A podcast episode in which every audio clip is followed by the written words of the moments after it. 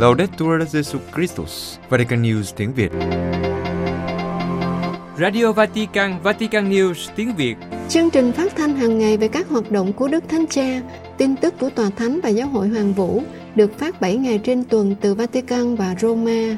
Mời quý vị nghe chương trình phát thanh hôm nay, thứ Tư ngày mùng 7 tháng 9 gồm có Trước hết là bản tin Kế đến là sinh hoạt giáo hội và cuối cùng là gương chứng nhân.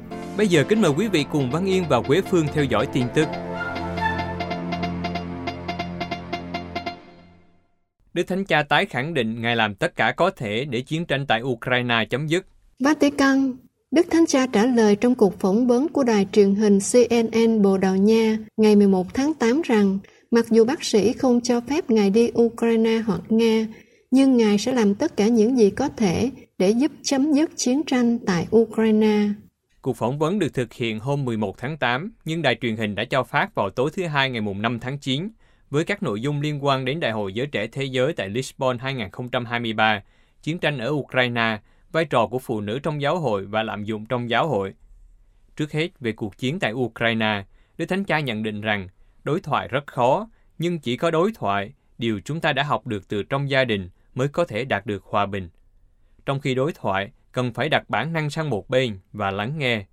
Chỉ có những ai sống theo bản năng như động vật mới không biết đối thoại. Khi được hỏi về cuộc viếng thăm có thể đến Kiev, Đức Thánh Cha nói rằng, ngay cả chuyến đi đến Kazakhstan, bác sĩ cũng không cho phép, nhưng Ngài vẫn cố gắng thực hiện.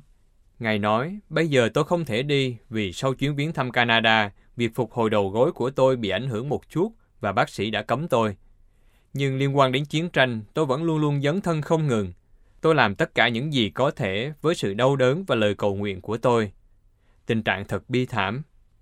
Đức Thánh Cha cũng nhắc lại việc đã có ba đại diện của Ngài đến Kiev từ đầu cuộc chiến đến nay.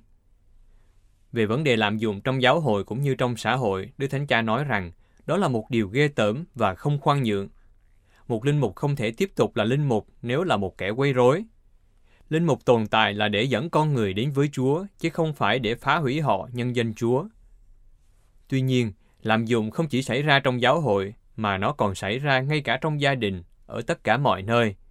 Do đó, nó không liên quan đến vấn đề độc thân, mà là một bệnh hoạn, mà ai cũng phải có trách nhiệm dấn thân không để cho nó xảy ra nữa. Liên quan đến Đại hội Giới Trẻ Thế Giới tại Lisbon 2023, Đức Thánh Cha đảm bảo sự hiện diện của Ngài bằng cách nói đùa rằng Tôi nghĩ là tôi sẽ đi, Đức Giáo Hoàng sẽ đi, hoặc là Francisco, hoặc là Gioan 24, nhưng Đức Giáo Hoàng sẽ đi. Đức Thánh Cha khen ngợi sự sáng tạo của những người trẻ, nhấn mạnh đến nhu cầu lắng nghe và đáp ứng của họ. Theo Đức Thánh Cha, tính tự phát của người trẻ luôn là một sự phong phú, ngay cả khi người trẻ phê bình, nhưng họ luôn luôn làm với sự chân thành, không theo thói đạo đức giả. Vấn đề tiếp theo được đề cập trong cuộc phỏng vấn là việc cải tổ phụng vụ và vai trò của nữ giới trong giáo hội. Đức Thánh Cha nhắc lại rằng, phụng vụ là hoạt động vĩ đại của giáo hội để thờ lạy và ca ngợi Thiên Chúa, vì thế phải được cử hành đúng và có kỷ luật.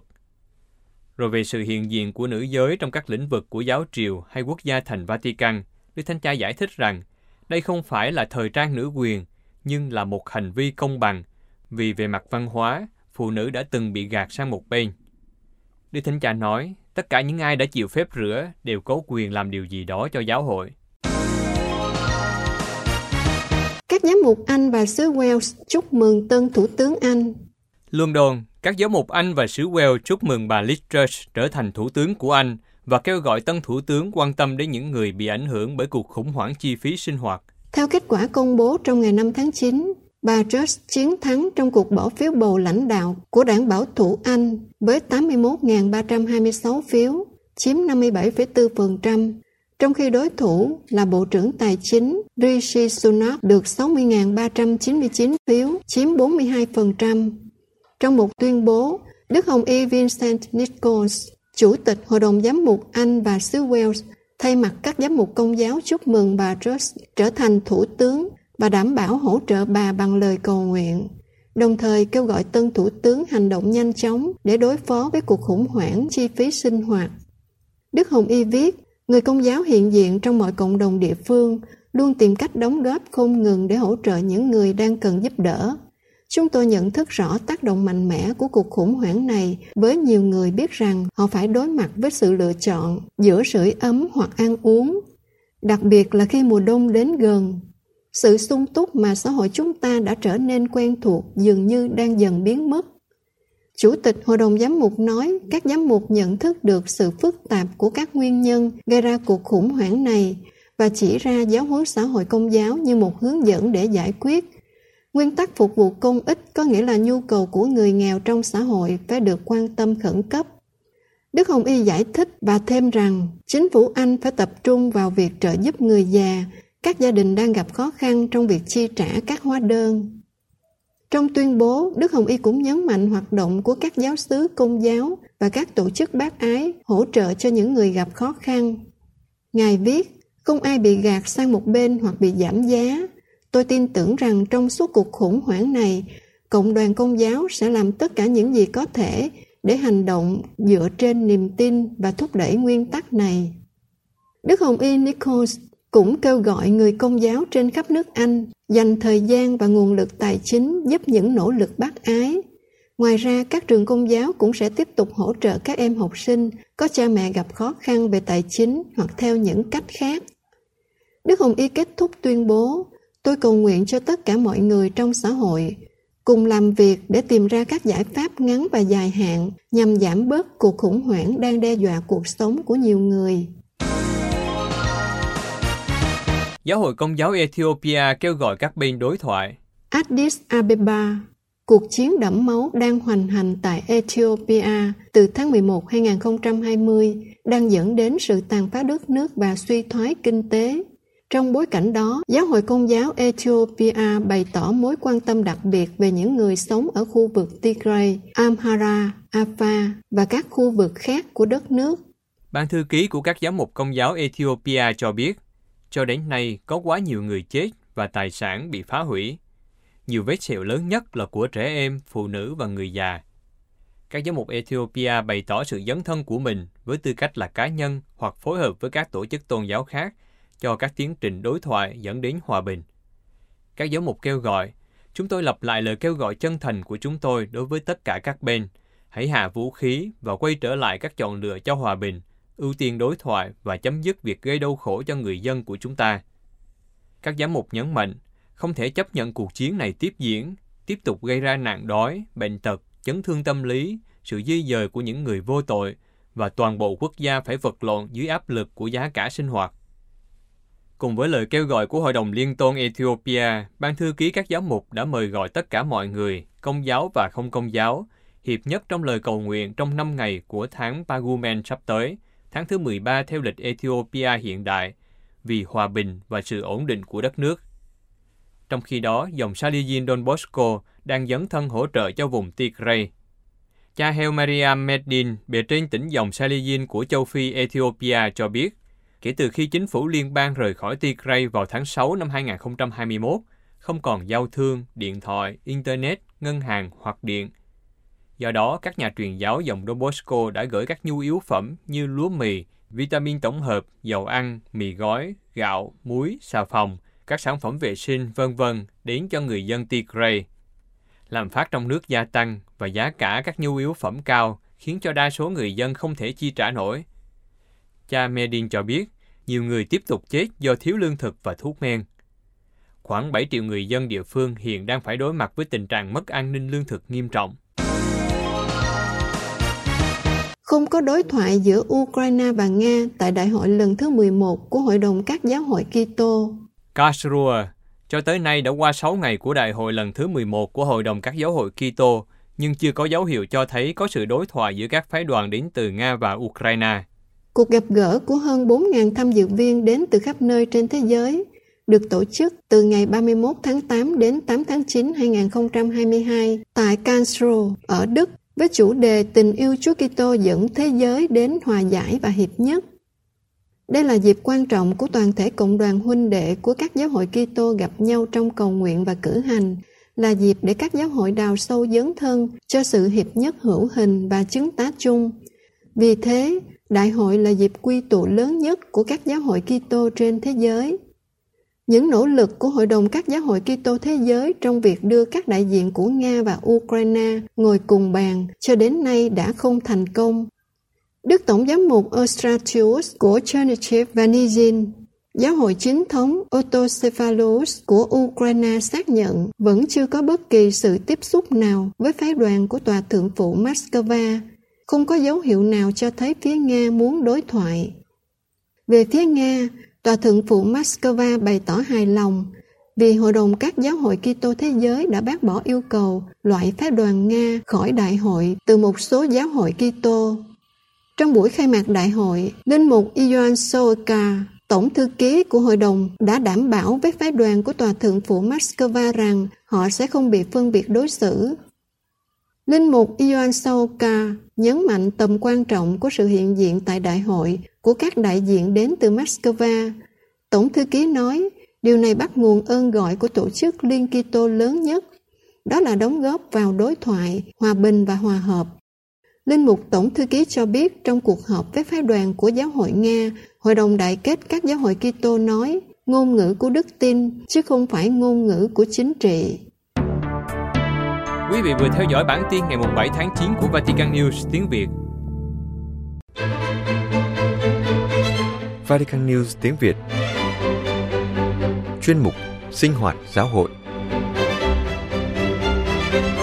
Mẹ Teresa không tình yêu nào lớn hơn. Phim tài liệu về mẹ Teresa nói gì với chúng ta?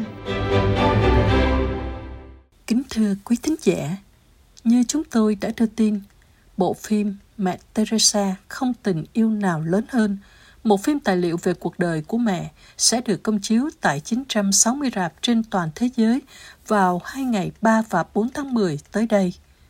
Bộ phim làm sáng tỏ và mang đến những hình ảnh ấn tượng về cuộc đời của nữ tu người Albania đáng kính này. Ngày 5 tháng 9 là ngày lễ kính nhớ Thánh Teresa thành Calcutta. Mẹ qua đời vào ngày 5 tháng 9 năm 1997 và được Đức Gioan Phaolô II phong chân phước chỉ 6 năm sau đó, vào ngày 19 tháng 10 năm 2003. Cuộc đời của mẹ đã truyền cảm hứng cho hàng ngàn cuốn sách. Vì lý do này, có vẻ không dễ dàng để thêm bất cứ điều gì vào tiểu sử và câu chuyện về mẹ.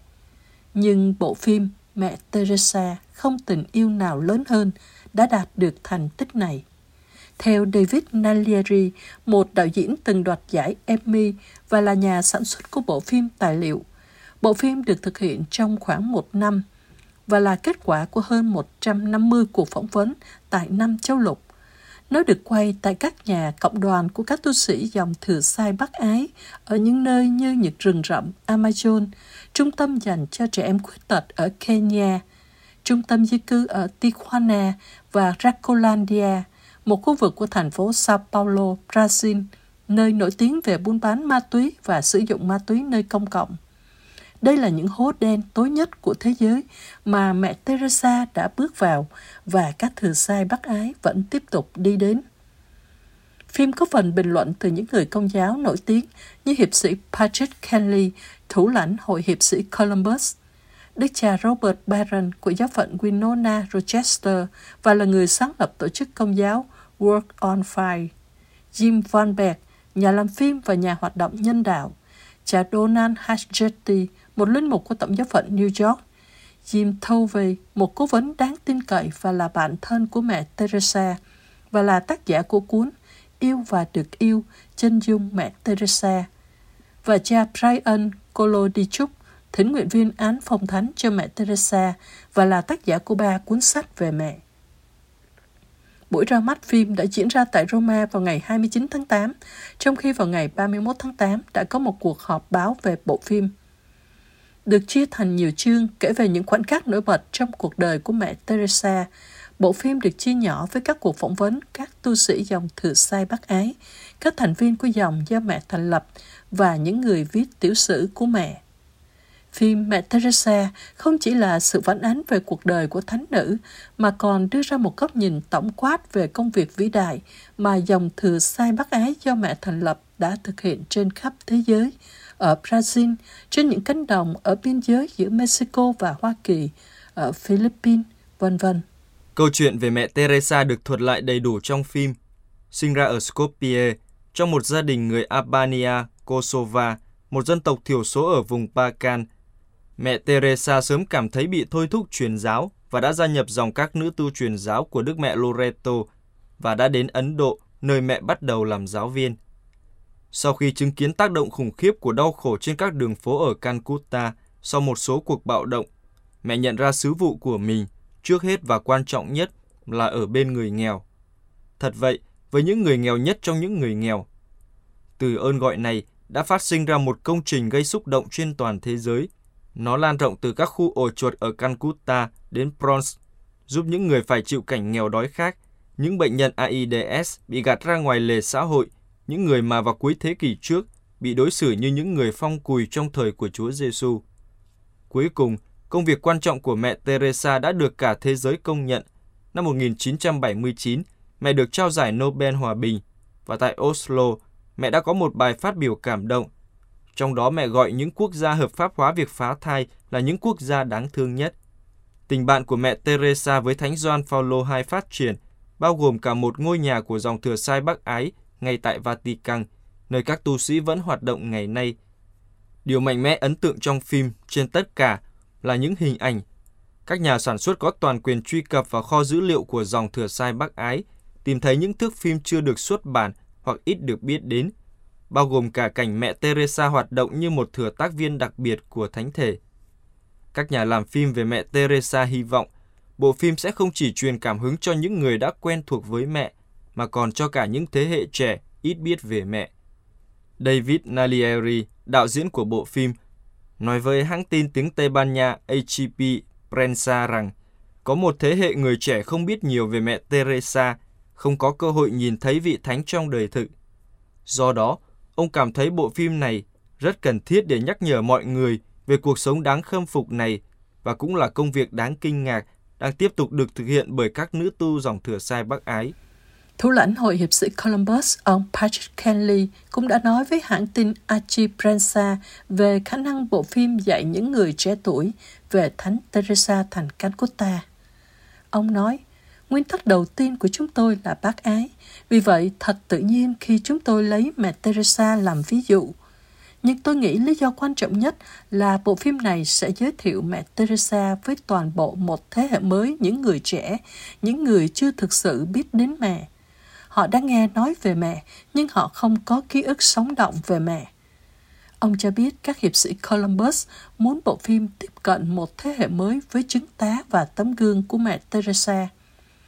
Ông nhắc lại rằng bộ phim được chiếu cho các chúng sinh của chúng viện giáo hoàng Bắc Mỹ ở Roma. Hầu hết trong số họ không có ký ức nào về mẹ Teresa vì họ còn trẻ như thế nào khi mẹ qua đời năm 1997. Vì vậy, một trong những điều quan trọng nhất mà chúng tôi có thể làm với bộ phim này là giới thiệu mẹ Teresa, cuộc đời của mẹ và chứng tá của mẹ cho các thế hệ trẻ đang rất cần điều đó. Ông Kenley hy vọng rằng chứng tá của mẹ sẽ truyền cảm hứng cho một thế hệ như cách nó đã làm với rất nhiều người trong chúng ta, những người lớn hơn một chút. Ông Kelly đã tặng một copy của bộ phim cho Đức Thánh Cha trong cuộc tiếp kiến vào buổi sáng ngày công chiếu. Ông nói với hãng tin Archie Prensa, đôi mắt ngài sáng lên về bộ phim.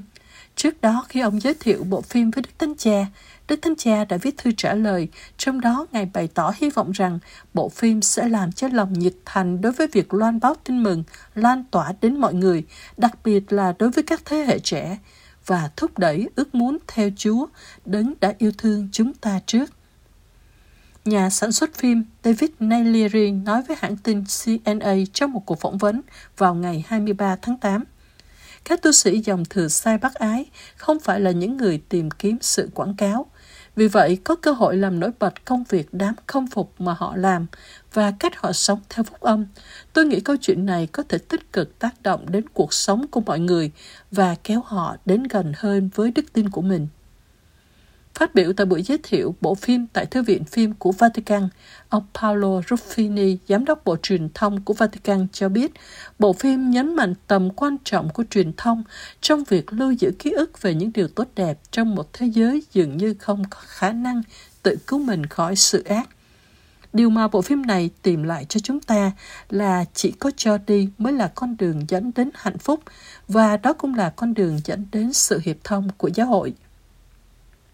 Đức Hồng Y Sean O'Malley, Tổng giám mục của giáo phận Boston, cũng phát biểu tại buổi giới thiệu, nhắc lại những cuộc gặp gỡ khác nhau mà Ngài đã có với mẹ Teresa, bắt đầu từ thời còn là một chúng sinh trẻ của dòng Cappuccino. Ngài cho biết lần đầu tiên Ngài nghe mẹ Teresa nói là khi mẹ đến thăm chứng viện của Ngài để nhận một giải thưởng, trước khi mẹ được toàn thế giới công nhận. Trong vòng vài phút sau khi mẹ Teresa mô tả công việc của mình, Đức Hồng y nói, tất cả chúng tôi đều khóc và chúng tôi nhận thức được rằng chúng tôi đang đối diện với sự thánh thiện. Mẹ Teresa và các nữ tu của mẹ đi đến những nơi bị xem là địa ngục tối tăm nhất và mang theo ánh sáng, tình yêu và lòng thương xót của Thiên Chúa. Các thánh là những kiệt tác của Thiên Chúa và mẹ Teresa là một trong những kiệt tác đó. Đức Hồng Y xúc động nói, mà dạy chúng ta rằng trong một thế giới bị ám ảnh với thành công thì lòng trung thành mới là thành công thực sự và một giọt lòng thương xót trong đại dương khốn khó sẽ tạo nên sự khác biệt. Theo Đức Hồng Y O'Malley, sứ vụ của mẹ Teresa chủ yếu tập trung vào hai điều. Rao giảng tin mừng là điều thứ hai, nhưng điều thứ nhất là chăm sóc người bệnh và thực hiện các việc của lòng thương xót. Ngài nói, Lòng thương xót là bối cảnh mà tin mừng có thể được loan báo. Đó chính là cuộc đời của mẹ Teresa, cho mọi người thấy khuôn mặt nhân từ của Thiên Chúa, đảm bảo với mọi người rằng họ được yêu thương, bởi vì chỉ khi mọi người biết rằng họ được yêu thương thì họ mới tin vào thông điệp của chúng ta. Đức Hồng Y nói thêm, tôi biết ơn món quà của mẹ Teresa trong đời sống của giáo hội, ở nơi các nữ tu và những người khác, những người phục vụ nơi những người nghèo khó và đau khổ. Trong buổi họp báo, sơ Miriam Therese, bề trên miền của dòng thừa sai Bắc Ái, nói với các nhà báo rằng Sơ thấy bộ phim tài liệu này rất tuyệt vời và truyền cảm hứng rất nhiều. Thật tuyệt khi thấy những gì Chúa đã làm với mẹ và những gì người tiếp tục làm với tất cả những ai theo bước chân yêu thương của mẹ, dù chúng ta đang ở hoàn cảnh nào. Thật đẹp khi thấy những người mà cuộc sống của họ đã được thay đổi vì họ cảm động trước tình yêu của Thiên Chúa, tình yêu biến đổi và mang lại phẩm giá cho mỗi người. Sơ Miriam cho biết, Sơ cũng rất thích khi thấy bộ phim tập trung vào sự phục vụ của mẹ Teresa, cúi xuống với những người bé nhỏ và thấp kém nhất, và không chỉ mang đến sự hiện diện của Chúa, mà còn là tình yêu và lòng trắc ẩn của người, còn là niềm vui, niềm vui cho những ai cho và những người nhận. Đây là một điều tuyệt vời để có được trong thế giới ngày nay, niềm vui được hiến dâng chính mình. Sơ nói, và tin rằng mẹ Teresa vẫn đang kêu gọi chúng ta tiếp tục những gì Chúa đang làm nơi mẹ và bây giờ tiếp tục qua chúng ta. Mẹ yêu cầu chúng ta mở lòng ra với tình yêu của Thiên Chúa và đón nhận tình yêu của Thiên Chúa và trao tặng tình yêu này bằng cách phục vụ người nghèo để chúng ta có thể mang lại ánh sáng và hy vọng cho thế giới ngày nay. Sơ tin rằng bộ phim sẽ mang thông điệp này đến toàn thế giới. Bộ phim về mẹ Teresa không chỉ tiết lộ mẹ Teresa là ai, mà còn cho thấy tầm nhìn đặc biệt của mẹ về việc phục vụ Chúa Kitô trong người nghèo, tiếp tục được thực hiện thông qua các tu sĩ của dòng thừa sai Bắc Ái ngày nay. Đây không chỉ là một bộ phim tài liệu, nó đồng thời là một sự tôn vinh cao cả đối với một biểu tượng tinh thần, một chứng tá hùng hồn của lòng Bắc Ái Kitô giáo đích thực và là kim chỉ nam cho tất cả những ai tìm kiếm hy vọng trong thời kỳ hỗn loạn của chúng ta. Đạo diễn Nalieri chia sẻ, hy vọng của tôi là bộ phim này có thể truyền cảm hứng cho những người công giáo và không công giáo, bởi vì tôi nghĩ mẹ Teresa có khả năng vượt qua sự phân chia về địa lý, tôn giáo và văn hóa. Tôi hy vọng mọi người có thể tìm hiểu thêm về cuộc sống của mẹ, được truyền cảm hứng từ mẹ và bắt đầu sống đức tin của mình một cách sâu sắc hơn như mẹ dạy chúng ta.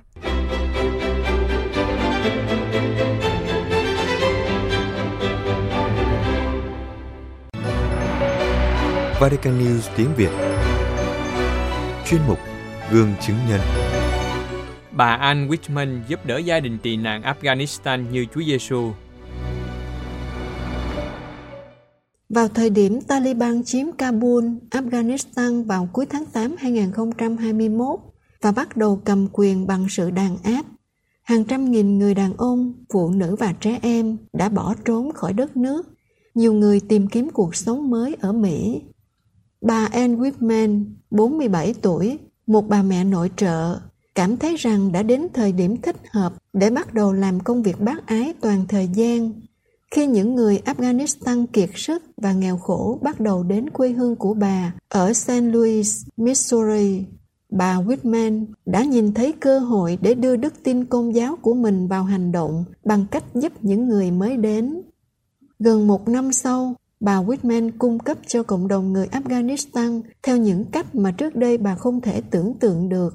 Vợ chồng bà mua nhà cho một gia đình người Afghanistan và đối với các gia đình khác, bà quyên góp để cho họ những vật dụng lớn như máy giặt, máy sấy, đồ nội thất và ô tô.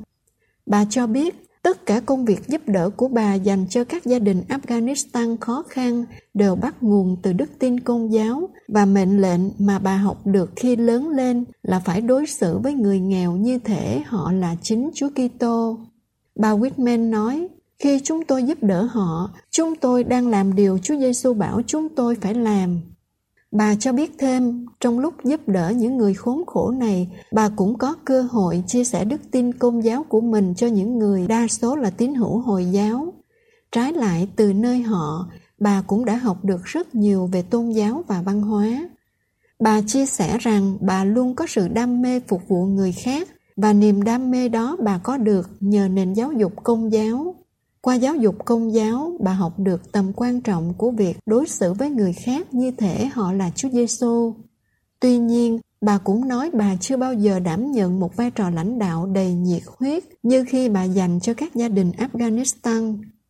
Hiện nay, mặc dù cuộc sống ngày càng khó khăn, nhưng nhu cầu cần được giúp đỡ của những người Afghanistan đến San Luis không thể giảm bớt cho đến nay, tại Missouri, ít nhất 600 người đã đến và 750 người khác dự kiến đến vào cuối năm nay, với nhiều người định cư trong khu vực tàu điện ngầm lớn nhất của khu vực.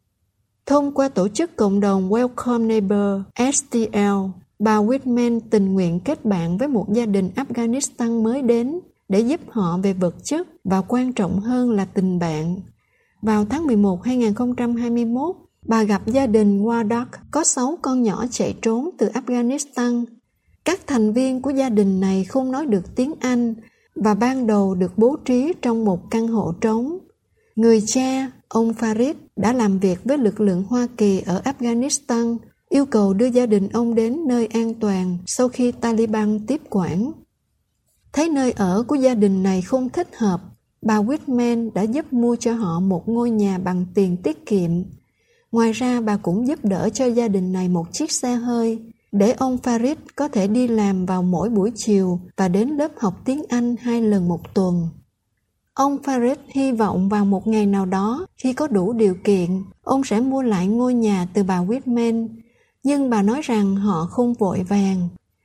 Nhờ có nhà ở ổn định, xe hơi và những thứ cần thiết khác mà bà Whitman đã cung cấp cũng như sự chăm chỉ của ông Farid Hiện nay gia đình Afghanistan đang phát triển tốt.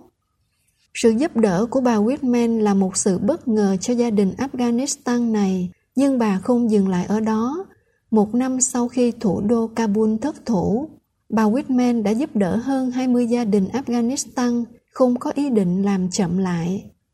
Bà Whitman giải thích thêm về việc làm bác ái của bà.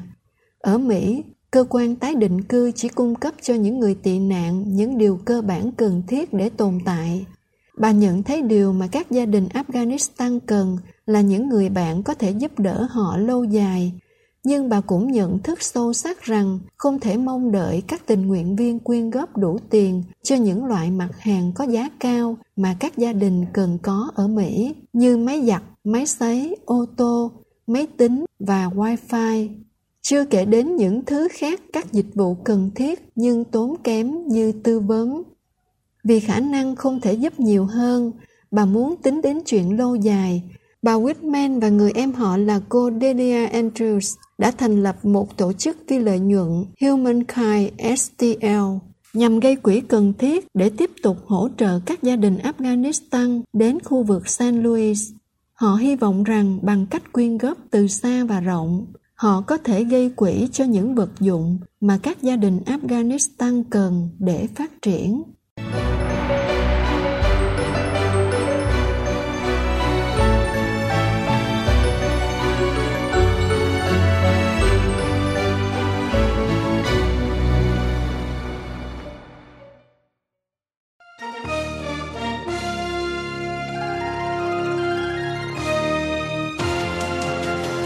Cảm ơn quý vị đã chú ý lắng nghe chương trình Radio Vatican của Vatican News tiếng Việt. Xin Thiên Chúa chúc lành cho quý vị và toàn gia quyến. Laudetur Jesu Christus, ngợi khen Chúa Giêsu Kitô.